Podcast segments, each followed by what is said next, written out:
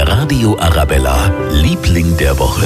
Und da sind wir alle so ein bisschen am Ächzen und Stöhnen natürlich. 30 Grad und mehr am Arbeitsplatz. Wer soll sich da bitte noch konzentrieren? Aber jetzt überlegen wir uns mal, wie es wäre, wenn wir dazu auch noch am heißen Ofen stehen müssten, wie die Bäcker zum Beispiel. Ja, oder in der prallen Sonne, wie die Zimmerei Holzbau Fichtel in Landsberg. Die klettern trotz der Hitze auf Dächer rum.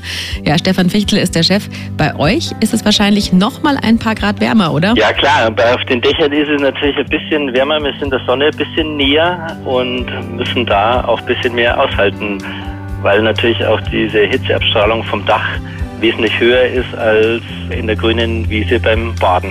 Wir sagen Danke und auch an alle andere Hitzehelden, die trotz der Hitze so hart schuften. Der Radio Arabella, Liebling der Woche.